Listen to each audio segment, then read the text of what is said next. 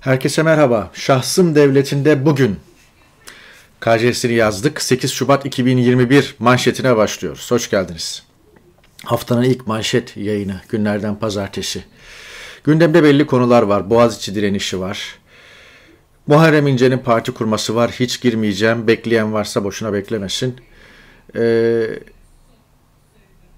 Enis Berberoğlu'nun la ilgili mahkeme kararları var. Takip etmiyorum. O, o konuya çok fazla temas etmeyeceğim. Bununla ilgili bir şey söylememi bekleyen varsa değiştirsin, beklemesin. Neden girmediğimi de zaten yayını izlediğinizde bu adiyattan meselelere anlarsınız. Yani çünkü meselenin, e, olayın e, böyle dallarında e, dolaşmanın bir manası yok yani. Gövdeye bakmak lazım yani. Yani gövde orta yerde duruyor ya da böyle e, işte çeşitli çıkmaz sokaklardaki sokak dövüşlerini falan takip etmenin bir manası yok yani. Anlatabiliyor muyum? Adı üstünde. Çıkmaz sokak, adı üstünde sokak dövüşü. Yani. Şimdi Boğaziçi direnişiyle bir takım şeyler şekillendi. Biraz onun üzerinde konuşacağız. Yani bu şahsım devleti meselesi çok netleşti, çok belirginleşti. Ama bunu hala anlamayan var. Buna bakacağız. İkincisi konulara hukuki veya siyasi anlamda açıklık getirmeye çalışanlar var. Onların da üzerine gidiliyor. Ya hukuk devleti mi kaldı ki sen hala bana işte efendim bir fakülte, e, bir üniversitede bir fakülte nasıl kurulur bunu anlatmaya çalışıyorsun. Ya da hukuk mu kaldı ki Enis Berberoğlu nasıl e, vekilliğine döner dönmelidir? Anayasa Mahkemesi kararlarının dinlenmemesi ne demektir falan böyle tweet dizisi yapıyor kimi insanlar. Ve onlara da böyle birileri carlıyorlar falan. Böyle şeyler de oluyor. E, o da diyor ki ya ben de biliyorum bu ülkede hukukun olmadığını ama yani gene de bu benim meseleyi böyle koymam lazım. Böyle bir münakaşa var. Bir de şöyle bir münakaşa var. E, tuhaf.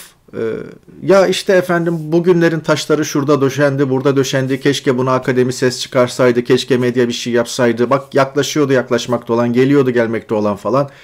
Kes kardeşim diyor. Bunu dinleyen. Ne yani acı mı yarıştırıyorsun diyor. E işte illa kendi acına destek bekliyorsun diyor. İşte dayanışmayı bilmiyorsun diyor falan filan. Yalnızsın sen diyor. Niye yalnız olduğuna bir bak diyor. Tamam mı? İşte sen de böyle yapmıştın falan diyor. Muazzam bir genelleme içine giriyor. Ya o mu yapmış? Bütün bunlara bakacağız. Yani tuhaf bir durum var ve tepedeki de gerçek gündem pandemi, gerçek gündem açlık, kıtlık, işsizlik, kapanan iş yerleri, evine ekmek götüremeyen insanlar, falan olmalıyken, gerçek gündem bu olmalıyken e, bunlar konuşuluyor. Yani Alaaddin Çakıcı'nın mektubu konuşuluyor. Ne bileyim Boğaziçi Üniversitesi baskın bir biçimde konuşuluyor. Umarım bileğine kelepçe takılıp ev, ev hapsine yollanan gencecik çocuklar bunu anlarlar ve bu meseleyi doğru okurlar. Evlerinde bu yayını seyrediyorlarsa da o 20-22 yaşındaki gençler. En suçlanmaması gerekenler de onlar. Çünkü 15 Temmuz olduğunda lise çağındalardı. AKP iktidara geldiğinde ya kimi dünyada yoktu veya dünyada varsalar bile bebektiler. Konuşmayı sökmemişlerdi daha tay tay. Yani hayatlarında AKP'den Erdoğan'dan başka bir şey görmediler. Önceki parlamenter sistem hakkında bir fikirleri yok. Önceki Türkiye hakkında bir fikirleri yok. Biraz okuyup araştırmasalar bizden önce buzdolabı yoktu. Biz getirdik e, diyen insana ya bir dakika öyle miydi diye sorar annesine, babasına, çevresine veya araştırma yapar. Çünkü gerçekten bunu bilebilecek durumda değil. Yaşamamış yani. Araştırmadan veya çevresine, büyüklerine sormadan anlayamaz, öğrenemez bunu. Dolayısıyla 20-22 yaşındaki gençliği böyle bakmak lazım. Elbette bizler bizden önce yaşanan olaylar hakkında bir fikir sahibiyiz. Ama nasıl o fikir o fikirlere sahip olduk? Bir, dönemin tanıklarıyla konuştuk. Aile büyüklerimize sorduk e, ilgili belgeselleri seyrettik, ilgili kitapları okuduk, gazetelerde çıkan yazı dizileri, tanıklıkları, anıları falan filan takip ettik filan. Öyle öyle her birisi bir tuğla koydu ve yakın dönem Türkiye tarihine ilişkin bir fikrimiz belirginleşti. Bu çocuklar da bu şekilde yakın dönem Türkiye tarihi yani biz nasıl ki zamanında 50'leri 60'ları 70'leri okuyarak belgesel izleyerek araştırarak öğrendiysek onlar da Aynı bizim gibi 80'leri, 90'ları, 2000'leri okuyarak, araştırarak, belgesel seyrederek veya bizim anlatımlarımızdan yola çıkarak veya bizim belgesellerimizden veya analizlerimizden yola çıkarak anlamaya çalışacaklar. Bu iş böyle. Bizim 50'lerimiz, 60'larımız, 70'lerimiz neyse Onlar için de 80'ler, 90'lar, 2000'ler o.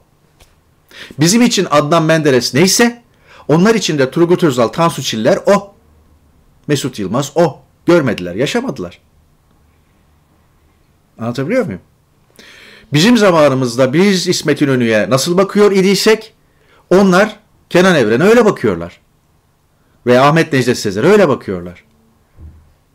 Siz kendi zamanınızdan 20-30 sene geriye gidin. Onlar da kendi zamanlarında 20-30 seneye gittiğinde böyle de önemsel farklılıklar, farklılıklar oluyor. Bizim avantajımız yakın dönem Türkiye tarihini içinde yaşayarak gelmemiz. Dolayısıyla geçen biri mesaj atmış ya analizlerinizi çok beğeniyorum harika bir araştırma falan filan demiş. Ona cevap yazdım araştırma yok. Ben içinde yaşadım yahu. Benim araştırma yapmama gerek yok. Herhangi bir şeyi analiz ederken, yazarken, okurken, söylerken ben direkt oturuyorum, bir şeye yoğunlaşıyorum ve e, onu yazıyorum. Çekiyorum, koyuyorum. Bir şey karıştırmama gerek yok. İçinde yaşadım yani. O günleri Ankara'da, o günleri İstanbul'da içinde yaşadım. 28 Şubat'ı içinde yaşadım Ankara'da. Öncesini sonrasını. Anlatabiliyor muyum? Yani dolayısıyla sonrasını zaten yaşadık. 2000'li yıllar AKP'nin kurulması, bugünlere gelmesi vesaire. Böyle bir tarafı var. Yani Boğaziçi, Boğaziçi Üniversiteli gençleri de çok fazla ırgalamamak icap ediyor. Şimdi şahsım devletinde bugün manşeti konusunu e, şöyle bakalım. Önce birkaç linkte dolaştıracağım sizi. Doçevele'nin haberi Boğaziçi eylemlerinde sosyal medya tutuklamaları. öğrenci Beyza Buldağ'la HDP Gençlik Meclisi üyesi Mehmet Ünal Boğaziçi Üniversitesi'nde yürütülen protestolar hakkındaki soruşturma kapsamında Twitter'daki paylaşımları gerekçe gösterilerek tutuklanmışlar. Bir takım hesapları bu çocukların, gençlerin yönettiği iddia edilmiş. Evet. Üniversiteli Beyza'yı tutuklayan hakim işkenceci korumaları aklamak için soruşturmaya atanmış hem de bir günlüğüne. Bu da enteresan bir detay. Kronos'tan Beyza Bulda, Cumhurbaşkanı'na hakaret ve halkı kin, nefret, düşmanlığa tahrik etme, suç işlemeye tahrik suçlamasıyla tutuklayan sulh ceza hakimi Ramazan Çiçek'in Cumhurbaşkanlığı, Cumhurbaşkanı korumaları tarafından e, darp avukat aleyhine karar verilmesi için bir günlüğüne soruşturmaya atanan bir günlüğüne soruşturmaya atanan hakim olduğu ortaya çıktı diyor. Evet işte böyle bir tarafı var. Beyza Bulda gerçekten hafta sonunun gündemiydi. Ee, çok e, şey yapıldı, üzerinde duruldu. Bu resim çok paylaşıldı. Karikatürize edildi hatta. Gencecik bir e, üniversiteli ve bu da onunla ilgili e, karar gereği düşünüldü diyor. Şimdi bakar mısınız yani kararın şeyine? E, Bo, Boğun Dayanışma yani Boğaziçi Üniversitesi Dayanışma isimli isimli rumuzu Twitter hesabına yönelik çalışmada söz konusu hesabın şüpheliye ait olabileceği şeklinde yapılan tespit. Yani baktığınızda olabileceği, yapabileceği, edebileceği, ebilir, abilir, ihtimal. Bir takım ihtimallere da bağlı olarak kızcağızı tutukladılar. Evet. Durum bu. Alçak teröriz, memnun oldum. Burkay ben, öğrenci. Karşınızda bir devlet terörü var.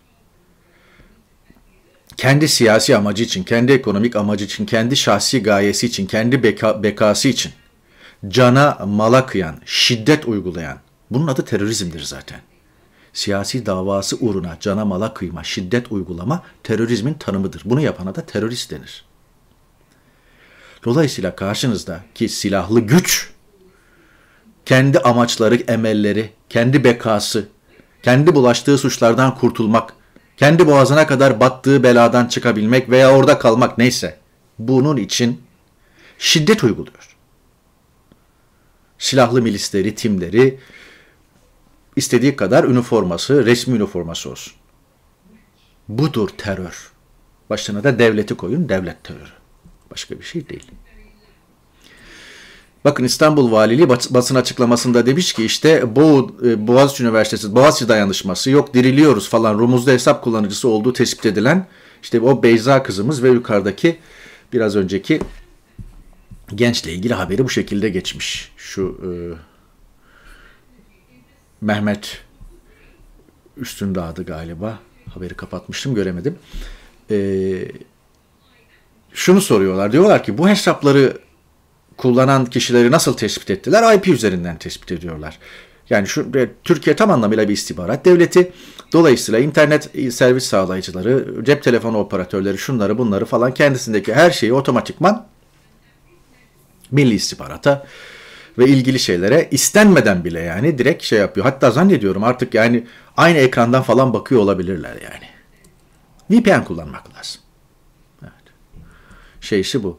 Bu da işte terörist misin sen testi sosyal ağlarda dolaşıyor. bir bakın e, sadece e, biraz dolaştıracağım içinde sizi. Müslüman mısın? Hayır dediğinde teröristsin. Evet dediğinde Türk müsün? Hayır dediğinde teröristsin. Evet dediğinde e, kadın haklarını savunuyor musun? Evet dediğinde teröristsin. Hayır dediğinde asgari ücretle 4 kişilik bir aileye geçindirebilir misin? Hayır dediğinde teröristsin. Evet dediğinde LGBT haklarını savunuyor musun? Evet dediğinde lezbiyen misin filan mezmiyen misin? Hayır dediğinde herhangi bir insan hakkını savunuyor musun falan. Yani böyle bir durum yani. Böyle bir durum. Terörist misin testi hoşuma gitti. Onun için sizinle paylaşmak istedim. İşte bahse konu e, dayanışma şeyi Cumhurbaşkanı'na mektuptu. Erdoğan bu mektuba çok alındı. 12. Cumhurbaşkanı'na açık mektup. Gerçekten e, son derece seviyeli, son derece dikkatli bir üslupla yazılmış e, güzel bir manifesto. Cumhurbaşkanını istifaya çağır, yürekli yetiyorsa diye başlayan bir cümle kurmuşsunuz. Cumhurbaşkanını istifaya çağırmak bir anayasal hak mıdır? Evet. O halde bir anayasal hakkı kullanmak ne zamandan bir cesaret sorunu oldu?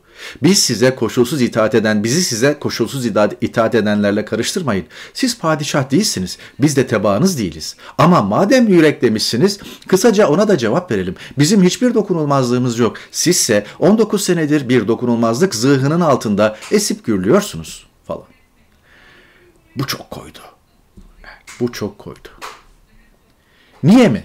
Siz istifa edecek olsanız Hrant Dink katledildiğinde istifa ederdiniz. Soma'da 301 madenci katledildiğinde istifa ederdiniz. Roboski'de 34 Kürt öldürüldüğünde istifa ederdiniz. Çorlu'daki tren kazasından sonra istifa ederdiniz. Başta KHK'lılar olmak üzere işsiz bıraktığınız ya da iş bulamayan binlerce yurttaşın geçim derdini görüp istifa ederdiniz.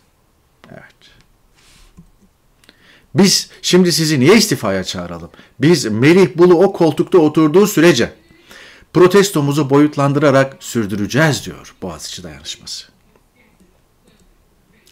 Bu işte padişah mısın? Ee, siz padişah değilsiniz. Ee, mektubuna fena halde alınganlık gösterdi ve işte şu anda eşip gürlüyor saray. Halbuki işte White House böyle bir mektup yazmıştı. Ne, zaman? ne zaman? Ekim, 9 Ekim 2019'da. Bundan yaklaşık bir buçuk yıl önce ve aptal olma.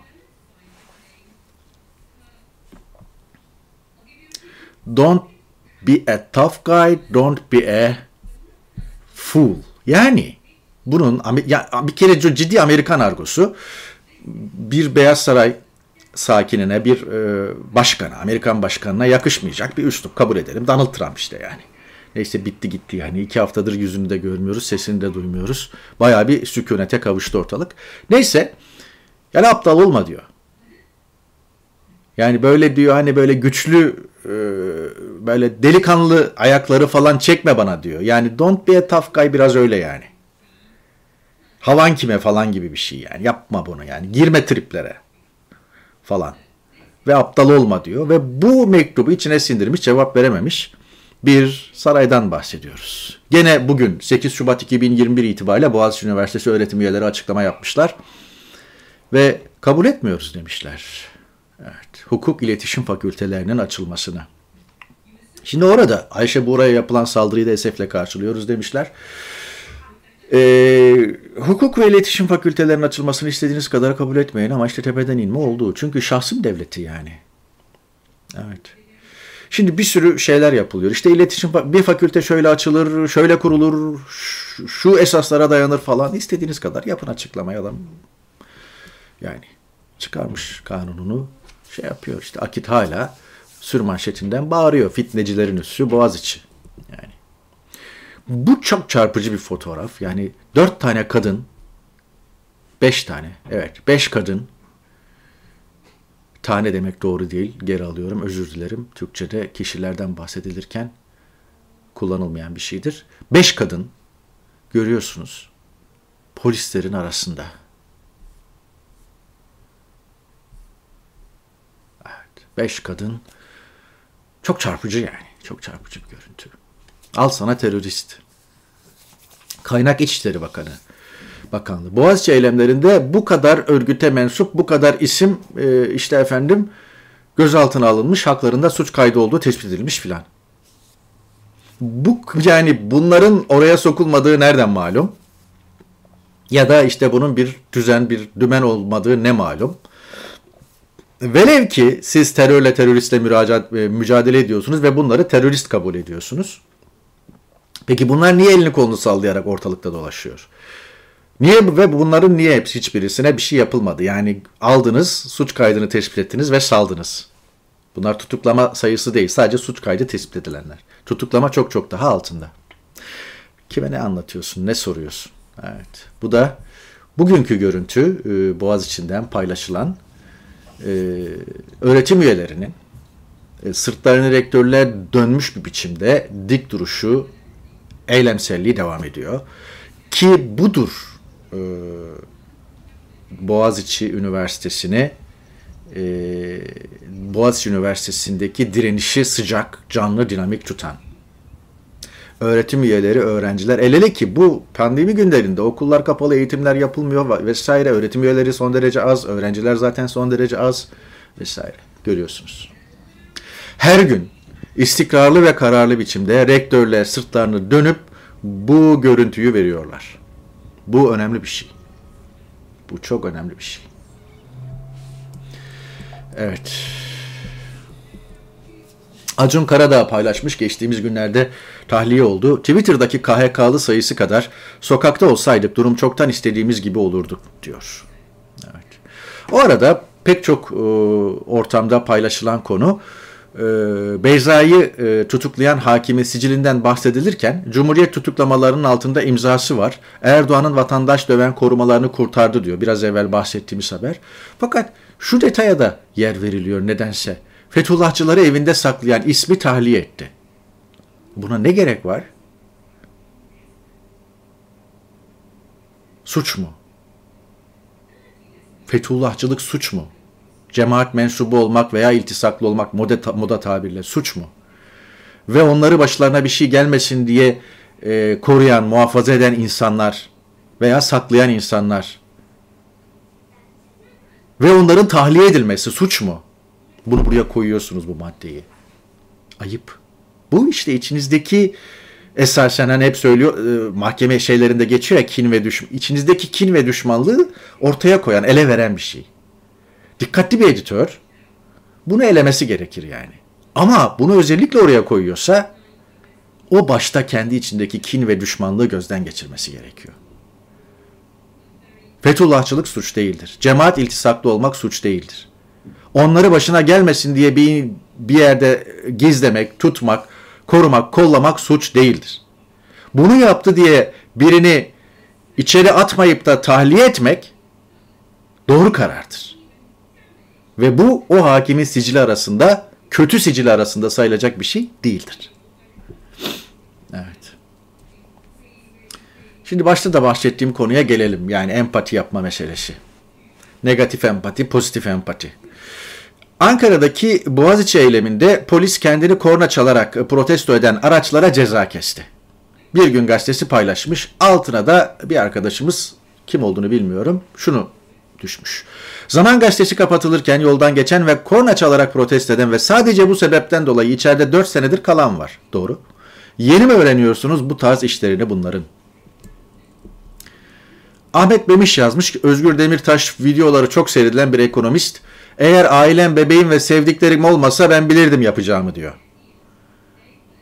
Ahmet Memiş yenilerde tahliye oldu. Benim de ailem, çocuğum ve sevdiklerim var. 4 yılda yattım ama sorsanız muhalif olan kendisi ve türevleri. Yorumsuz okuyorum. Kemal Uçar paylaşmış. Avukat, Boğaziçi Üniversitesi öğrencilerine terörist dedikleri için şaşıranlara hayret ediyorum. Son 5 yılda yüz binlerce insanı terörist diye yargıladılar. Hiçbirinizin gıkı çıkmadı. Biz neler çektik neler ama kimsenin adliyelere koştuğunu görmedik. Lütfen samimiyetsiz olmayalım demiş. Vedat Demir paylaşmış. Akademisyen KHK'lı. Eskiden İstanbul'a kar yağmadan basın e, Türkiye'ye kışın geldiğini anlamazdı. Öyleydi. İstanbul'a kar yağmadan kış geldiğini anlamazdık yani. İstanbul'a kar yağdığında kar haberleri yapardık. Halbuki ülkenin Doğu Anadolu'su, Güneydoğu Anadolu'su neyse işte karlar altında İç Anadolu'su olsun olmasın. Şimdi de bazıları ancak sıra boğaz içine geldiğinde ülkede demokrasi ve hukukun bittiğini fark ediyor. Bu arada yüz binlerce insan terörist ilan edilmiş, hapse atılmış, hayatlar karartılmış, ne gam diyor. Terörist arkadaşlar, terörist, terörist değil, ö değil o.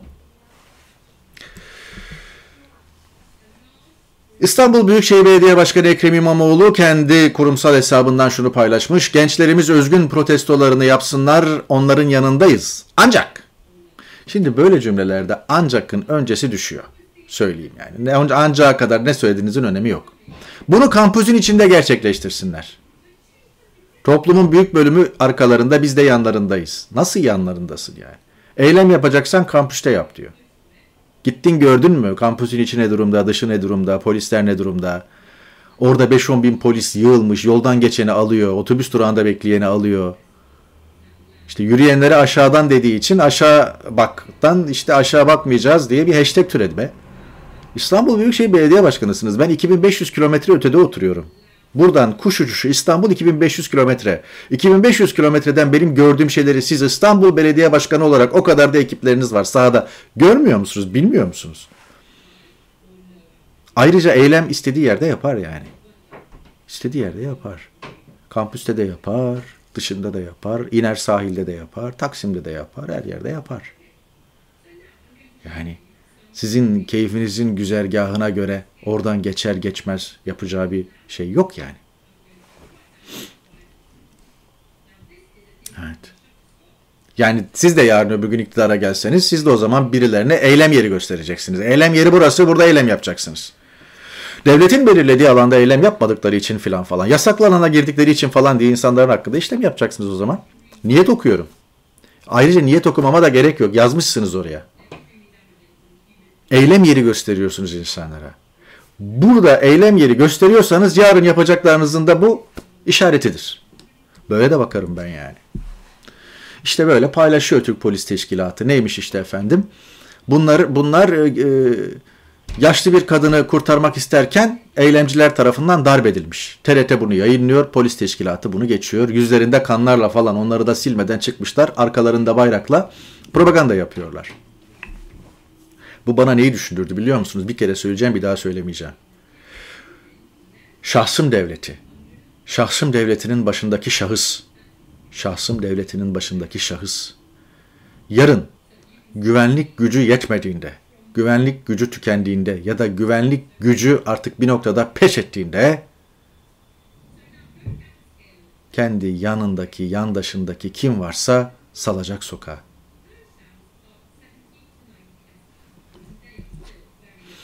14 yılda 16 basamak geriledi. Demokrasi dip yaptı. TR724'ün manşeti. Türkiye ilk yayınladığı, yayınlandığı 2006'da 5.70 puanla 88. sırada yer aldığı The Economist Intelligence Unit'in demokrasi endeksinde 14 yılda tam 16 basamak gerileyerek 4.48 puanla 104. sıraya düştü. Bu da efendim Alaaddin Çakıcı'nın Melih Bulu'ya mektubu iki sayfa halinde sosyal ağlardaki hesabında yayınladı. Bir mafya babası, bir mafya, bir suç örgütü lideri böyle işte günlerdir ülkemizde Boğaziçi Üniversitesi ile ilgili batı kaynaklı provokatif eylemler filan falan deyip bir de sanki biliyormuş gibi 1900, 1863 İstanbul Robert Kolej, 1878 Elazığ Harput Amerikan Kolej falan işte Wikipedia'dan araştırılıp önüne konmuş şeyleri böyle yazmış. İşte Lübnan'da Daniel Bliss protestanlık faaliyetleri falan. Sorsan acaba iki dakika konuşabilir mi yani? Neyse işte bununla diyor ki Sayın Rektöre şunu hatırlatmak isterim lütfen. Sakın istifa etmeyiniz. İstifa ederseniz bu terörist eylemcilerin önünü açarsınız. Mafyadan istifa etme, istifa etme edersen başına iş gelir mektubudur bu. Yani bir noktada reis bile emin değil rektörün istifa edip etmeyeceğinden veya baskılara dayanıp dayanmayacağından. Alaaddin Çakıcı Devlet Bahçeli motivasyonuyla girmiş devreye şekildeki gibi. Ayşe Hür mesela diyor Harvard Üniversitesi rektörüne mesela Al Capone böyle bir mektup yazdığını düşünelim. Aynı şey. Tabi Al Capone e, bundan neredeyse bir asır evvel yaşamış. Daha sonra yakayı vergi kaçakçılığı gibi basit bir suçtan e, kaptırmış. Sonra da işte cezasını çekerken hatta aklını da yitirerek hayatını kaybetmiş. Yakınlarda bir filmi çekildi bakabilirsiniz son dönemini anlatan. 1930'ların meşhur mafya babası Amerika'da. Özellikle içki satışının yasaklanmasıyla e, palazlanan mafyanın bir numaralı figürüydü Al Capone. Onu söylüyor Ayşe Hür.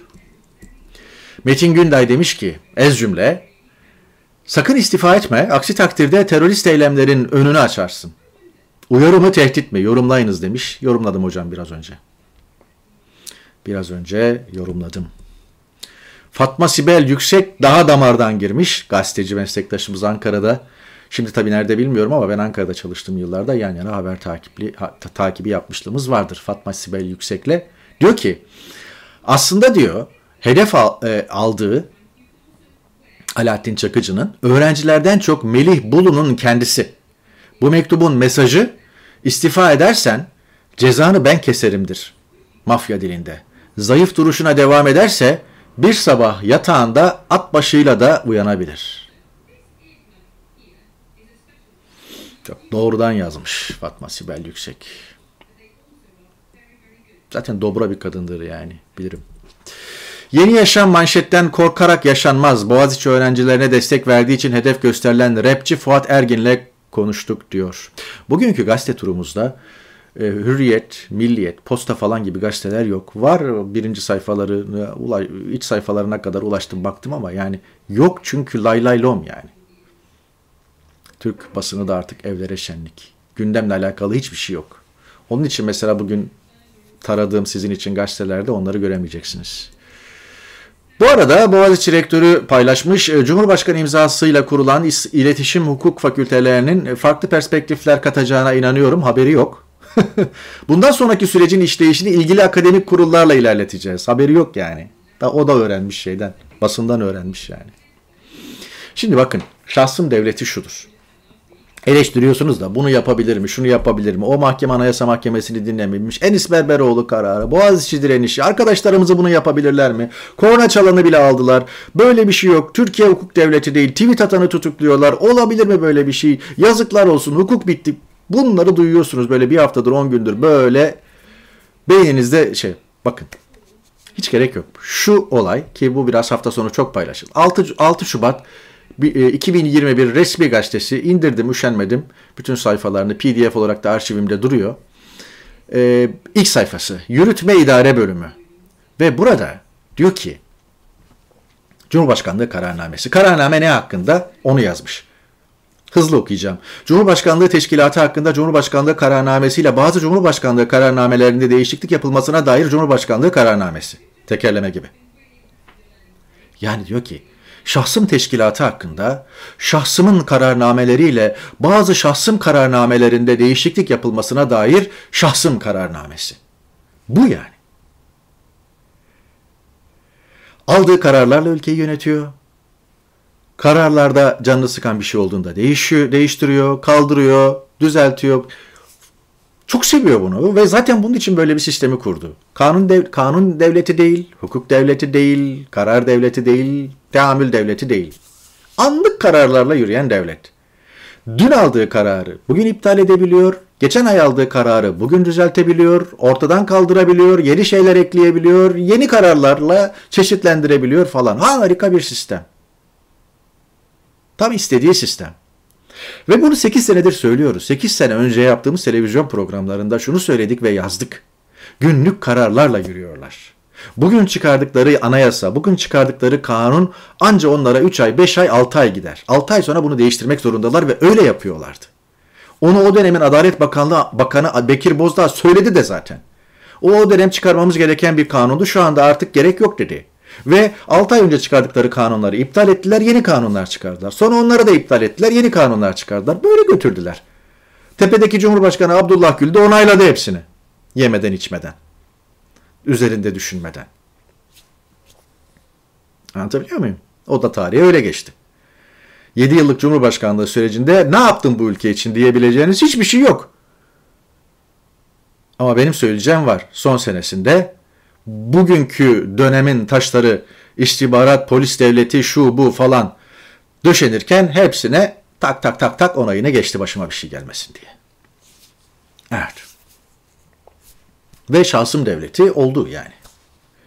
Şimdi böyle bir kişi yeni anayasa mı yapacak? Ya dilimizde tüy bitti. Bugün bir anayasa yapsa sanki mevcudu uyguluyor mu? Mevcudu çiğniyor. Onu da çiğneyecek. Yani her sene anayasa yapsa durum değişmeyecek yani. Artı bu şekilde ülkeyi e, idare etme hoş e, e idare etmeyi benimsemiş kişi geri adım atabilir mi yahu? Harika bir şekilde yönetiyor kendince. Tam bir dikensiz gül bahçesi. Gak deyince şu, guk deyince bu. Yani yasaya anayasaya ne ihtiyacı var? Biraz da böyle bakmak lazım. Zaten şükürler olsun tartışılmıyor geçen haftadan beri. Bir tek işte meclis başkanı hala sıcak tutmaya çalışıyor. Sabahın birinci sayfasında bu vardı bugün. Darbe anayasasından kurtulmalıyız. Yahu darbe anayasası mı kaldı? O anayasa yüzlerce kere değiştirildi yahu. En son işte 2017 değişikliğiyle başkanlık sistemini getirdiniz. Oraya da ne koysanız geçerdi. Tartıştırmadınız zaten. Koyduğunuz şekliyle geçti gacırt diye ve şu anda işte efendim onunla yürüyor olay. Darbe, darbe anayasası yani mevcut anayasanın darbe anayasasıyla falan ilgisi kalmadı yahu. Tamam tam bir yamalı bohça kabul edelim ama asgari ücretin dörtte biri faturalara. Gündem bu. Dört kişilik hanenin doğalgaz, elektrik, su, internet faturasını ödediği miktar asgari ücretin dörtte birine denk geliyor demiş. Emeklilik çağında 755 bin çalışan var. Yeni açıklandı. Ortalama yaş yükselmiş. Yani bu şekilde artık e, bu ekonominin hiçbir zaman yani bundan sonra iyiye gitmeyeceğini gösteriyor. Giderek aşağı doğru gideceğini gösteriyor. Köy virane, tarla boş, açlık kapıda. Bir günün manşeti bugünkü. Gerçek gündem bu. Ve bu dururken işte Çakıcı konuşuluyor. Bu dururken yeni anayasa konuşuluyor. Bu dururken Boğaziçi direnişi üzerinden LGBT, Kabe fotoğrafı falan konuşuluyor. Ama ustaca çevirdiler kabul edelim yani. Ustaca olayı LGBT'ye, ustaca olayı Kabe resminin yerlerde sürülmesine getirdiler. Bravo yani. İşlik var yani. Bir psikolojik harp işçiliği var yani. Boğaziçi'liler bile hayret ediyordur. Destek dediler faturalara bile yetmedi. Sık sık pandemi sürecindeki destekleri hatırlatan AKP iktidarına yanıt Kayseri'deki aileden geldi. 10 ayda sadece bir defa 1000 TL aldık o da faturalara yetmedi. Covid desteğinden vatandaşa düşen pay. O arada benim telefon sesimi algılayarak bana cevap veriyor. Ee, Covid-19 desteğinden vatandaşa düşen pay. Uluslararası Para Fonu rakamları Ocak 2021. Bakın işte Avustralya, ABD, Çin ne kadar rakamlar vermişler vatandaşa görüyorsunuz. Türkiye en aşağıda. Nakit harcamalar sağlık harcamalarında içermektedir diyor. Yüzde on bir. Türkiye. Dipte yani. SGK'da re- rekor açık e, ile çıkmış karar. Biraz evvel de söyledim. Nüfus yaşlanıyor, emekli sayısı artıyor ve onu e, besleyecek genç nüfus, genç işsizlikle yüz yüze falan muazzam bir sarmal bu. SGK'yı batıran Kemal Kılıçdaroğlu değil yani. O günkü iktidardı. Erken emeklilikle işte Süleyman Demirel 90'lı yıllarda e, SGK sistemini felç etti. Ben çok iyi hatırlıyorum. 38-39 yaşında kadınlar emekli oldular. Ve hala emekliler şu anda ve devletten emekli maaşı alıyorlar. 1991-92'de, 1993'te 38 yaşında emekli olan kadınlar şu anda 70 yaşında, 68-70 yaşında ve hala yaşıyorlar ve hala 38-39 yaşında emekli olan o kadınlar 30 yıldır, 32 yıldır emekli maaşı alıyorlar, sağlık hizmetlerinden falan filan yararlanıyorlar. Aynı şekilde kadınlardan birkaç yaş daha fazla emekli olan 40-42 yaşında emekli olan erkekler aynı şekilde şu anda 68-70-72 yaşında yaşıyorlar. Büyük bir çoğunlukla yaşıyorlar. Ortalama yaşam süresi çünkü 70'in üzerinde. Ve o günden beri 30 yıldır 20 yıllık, 18-20 yıllık, 22 yıllık devletteki çalışmanın karşılığında emekli maaşlarını alıyorlar. Sonra da şikayet ediyorlar. Emekli maaşına zam yapmıyor bu devlet niye az bilmem ne filan falan. 20 sene çalışmışsın 30 senedir emekli maaşı alıyorsun. Burada bir sıkıntı var yani. Ve bu sıkıntıyı göremiyorsan hiç e, bu sosyal güvenlik sistemine falan falan bakma. Herhangi bir sosyal güvenlik uzmanına falan da gitme yani. Aylardır kapalı olan esnaf devlet desteği de görmedi. Bıçak kemiğe dayandı. Restorancılar alkışlı ışıkta eylem yapacak. Asgari ücrette Avrupa'da sondan ikinciyiz demiş korkusuz. Bir şey söyleyeyim mi? Artık Avrupa ile kıyaslamayı bırakmak lazım Türkiye'yi. Bence Suriye ile, Mısır'la, İran'la, bölge ülkeleriyle. Hani belki Bulgaristan'da Romanya ile kar- karşılaştırabilirsiniz komşu oldukları için. Bulgaristan, Yunanistan'la falan karşılaştırabilirsiniz komşu oldukları için. Ama bunlarla karşılaştırın. Gürcistan'la, Ermenistan'la, İran'la, Irak'la, Suriye'yle, Ürdün'le falan biraz daha aşağıda Mısır'la bunlarla karşılaştırın. Yani o ligdeki pozisyonuna bakmak lazım. Şimdi bu ligde zaten listenin dibinde. Ki yakında bu listeden de çıkacak. Yani iyice en dibe oturacak ve artık küme düşme durumunda devam edecek. Ki zaten bence düşmüştür de. Çok fazla Avrupa ile mukayese etmeyin artık. Gerçekten yani. Yani ne bileyim İspanya ile Fransa ile Yunanistan'la Polonya ile ne bileyim hatta Hırvatistan, Hırvatistan, Letonya, Romanya ile Macaristan'la falan bile mukayese etmeyin yani. Edilmemesi lazım.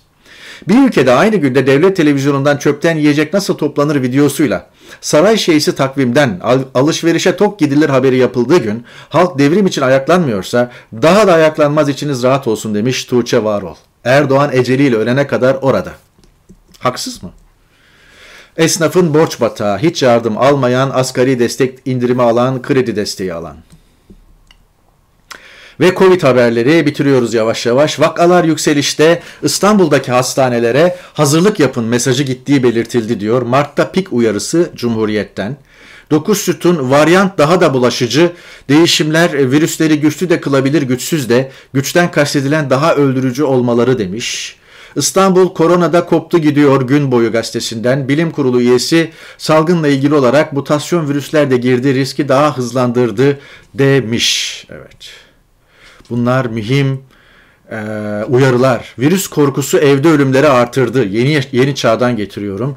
Toplu ulaşımda bile bulaşma riski daha fazlayken ciddi hastalık belirtisi olanların acil servislere gitmekten çekinmesi evde ani ölüm sayısında tırmanışa yol açtı diyor. Evet. Bunlar mühim gelişmeler. Bu da işte devlet desteği. Görüyorsunuz Kanada'da, Amerika'da, Güney Amerika'da, Meksika'da kırmızı, Afrika ülkelerinde kırmızı, Türkiye'de kırmızı doğal. Avrupa büyük ölçüde yeşil, İspanya sarı. Biraz Doğu blok ülkelerinde sarı var.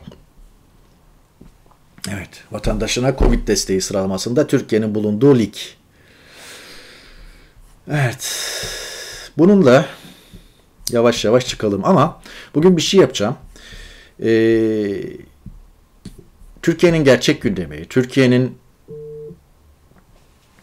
konuşulmayan gündemi, cezaevlerinde unutulan insanlar, cezaevindeki mahpuslar, cezaevindeki gazeteciler, akademisyenler, yüksek yargı mensupları, iyi yetişmiş insanlar, cezaevindeki öğretmenler, esnaflar, e, cezaevindeki masumlar, on binler ve 15 Temmuz'dan bu yana cezaevi nüfusları 200 binleri geçti, 300 binlere dayandı ve bu insanlar hala o damın altında 5. senelerini sürüyorlar. 6. senesini geçirenler var. 6. seneye girenler var. 7. seneye girenler var. Ama ağırlıklı bir grup 5. yılında. Ve bu insanlar orada unutuldu. Onlara unutmadık demek istiyorum. E, işlerinden bir bölümünü beraber mesai yaptığım e, gazeteci meslektaşlarımı e, alfabetik sırayla e, ekrana getireceğim. E, unutmadık onları. Onlarla yan yana mesai yaptım. Onlarla arkadaşlık yaptım. Ailecek görüştüğüm isimler var. Tanıdığım isimler var. Yakın tanıdığım isimler var. Uzaktan merhabalaştığım isimler var vesaire. Kendi bile bildiklerimi toparladım ve onlara unutmadık demek istiyorum. Bu sadece içerideki e, on binler, yüz binlerden bir kesit, bir küçük kesit. İçerideki medya mahallesinin bir bölümü, içerideki medya mensuplarının küçük bir bölümü. Evet. Onunla bugün manşeti noktalamak istiyorum içerideki gazeteci dostlarıma, arkadaşlarıma selam yollayarak.